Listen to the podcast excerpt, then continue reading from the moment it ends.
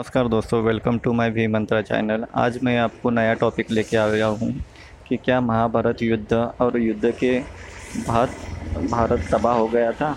यह सवाल बहुत महत्वपूर्ण है कि महाभारत के युद्ध के बाद भारत की क्या गति हुई? महाभारत की चर्चा सभी करते हैं, लेकिन इस युद्ध के परिणाम की चर्चा बहुत कम की जाती है। इस युद्ध से संपूर्ण भारतवर्ष पर क्या प्रभाव पड़ा? इसकी चर्चा बहुत कम ही की जाती है। तो आ जाओ, आज हम इसका विश्लेषण करते हैं। कौरव पांडवों की सेनाओं की जनसंख्या कितनी थी देखते हैं। श्री कृष्ण की एक अक्षौनी नारायणी सेना मिलाकर कौरव के पास ग्यारह अक्षौनी सेना थी। तो पांडवों ने सात अक्षौनी सेना एकत्रित कर ली थी। इस तरह सभी महारथियों की महारथियों की सेनाओं का मिलाकर कुल पैंतालीस लाख से ज़्यादा लोगों ने इस युद्ध में भाग लिया था। उस काल में धरती की जनसंख्या ज़्यादा नहीं थी। यदि हम वर्तमान की समय की बात करें तो सात अरब जनसंख्या से तुलना करें तो आज विश्व की सभी सेनाएँ मिलकर एक करोड़ नहीं है। लेकिन उस काल में जनसंख्या इतनी नहीं थी।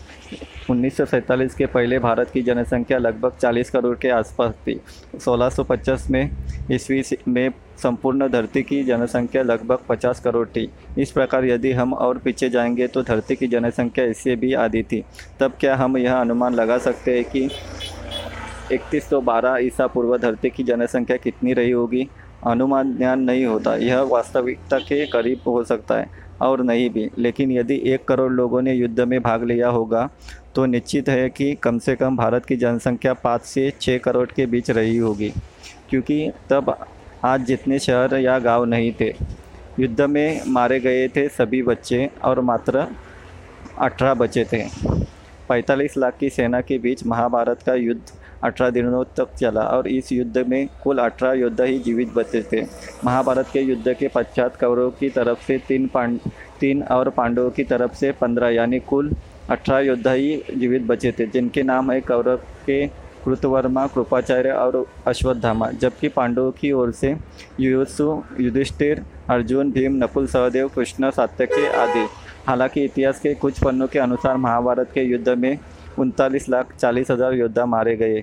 अब आप सोचिए कि छः करोड़ की आबादी में तो आधी तो महिलाएँ होगी, यानी कि करीब ढाई करोड़ महिलाएँ। अब बचे ढाई करोड़ पुरुष, जिसमें से लाखों तो बच्चे होंगे। मतलब यह युद्ध बूढ़े और जवानों के ने यह लड़ा था। उनमें से कुछ जवान तो उनके पुत्र ही थे, जिनको कोई पुत्र नहीं हुआ था।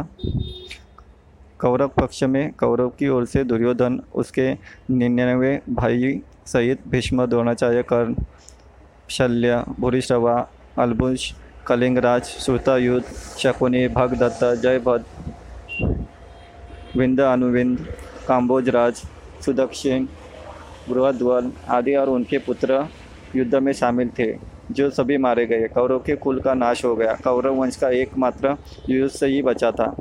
पांडव पक्ष में पांडवों की ओर से अभिमन्यु, घटोत्कच, विराट, ध्रुपद, दुष्टधूम, श्रीखंडी, पांड्यराज, कुंती, भोज, उत्तम मौजा शव्य और अनुपला, अनुपराज, नील आदि सहित पांडवों के लगभग पचास पुत्र भी युद्ध में मारे गए थे। पांडव वंश में अर्जुन के पुत्र अभिमन्यु की पत्नी के उत्तरा के घर में पल रहा, उनका एकमात्र पुत्र बचा था, जिसे श्री कृष्ण ने बचाया था। इसका नाम परीक्षित था। पांडव युद्ध में जीतने के बाद भी हार गए थे, क्योंकि फिर उनके पास कुछ भी नहीं बचा था। प्रत्येक पांडव के दस दस पुत्र थे, लेकिन सभी मारे गए। यादव पक्ष में श्री कृष्ण की नारायणी सेना और कुछ यादव युद्ध में और बाद में गांधारी के शाप के चलते आपसी युद्ध में श्री कृष्ण के कुल का नाश हो गए।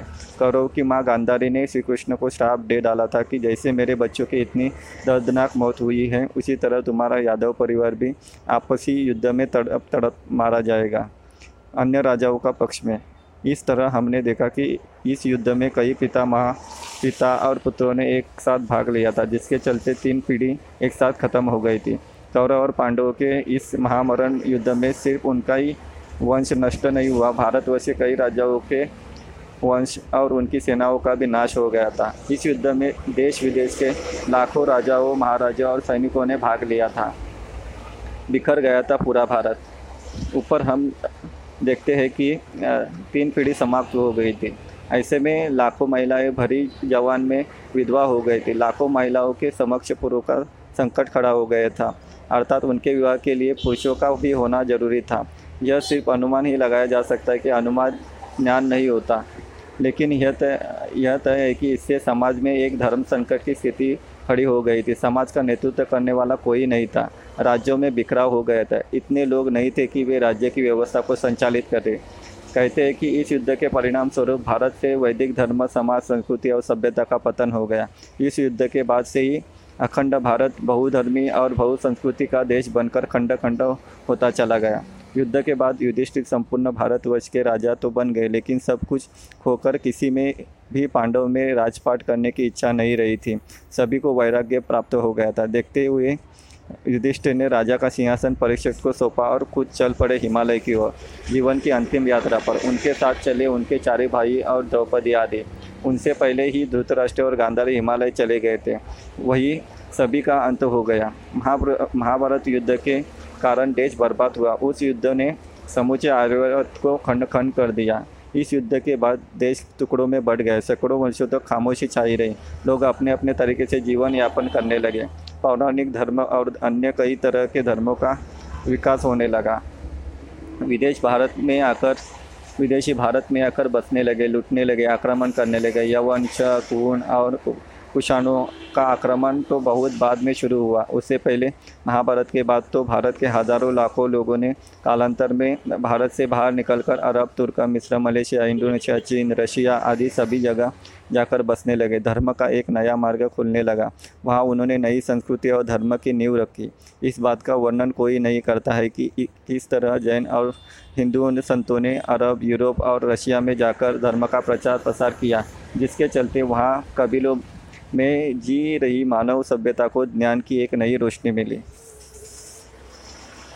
इस तरह महाभारत के बाद धीरे धीरे धर्म का केंद्र तक्षशिला से हटकर मगध के पाटलिपुत्र में आ गया था, जो कि बाद में घातक सिद्ध हुआ। गर्ग संहिता में महाभारत के बाद एक इतिहास का उल्लेख मिलता है। अयोध्या कुल मनु की चौरानवे पीढ़ी में बृहद राजा हुए। उनके वंश के राजा क्रमशः सोमाश्री शुतुशव अयुतायु, निरुमित्र, सुकृत बृहत्कृम सेनाजित, विभु शुचि सेम सुरत निवृत्ति, नेत्र, त्रिनेत्र, महासेन, सुमति, अचल, सुनेत्र, सत्यजीत, वीरजीत और अरिजय हुए। इन्होंने मगध पर क्षेम धर्म से पूर्व राज किया था। जरासंत वंश के रूप में बत्तीस सौ तैंतीस ईसा पूर्व रिपुंजय तक बीस से अकरा विसा पूर्व तक चला. शत्रुजन के समय श्री कृष्ण वंशी बज्र नाम का राज्य चला. बाद में यादव के वंश मिथिला, मगध, विदर्भ, गौंडल, जैसलमेर, करौली, काठियावाड़ा, सातारा, सतारा, दक्षिण मथुरा, पांड्य देश, पल्लव आदि विभिन्न खंडों में बिखर गए.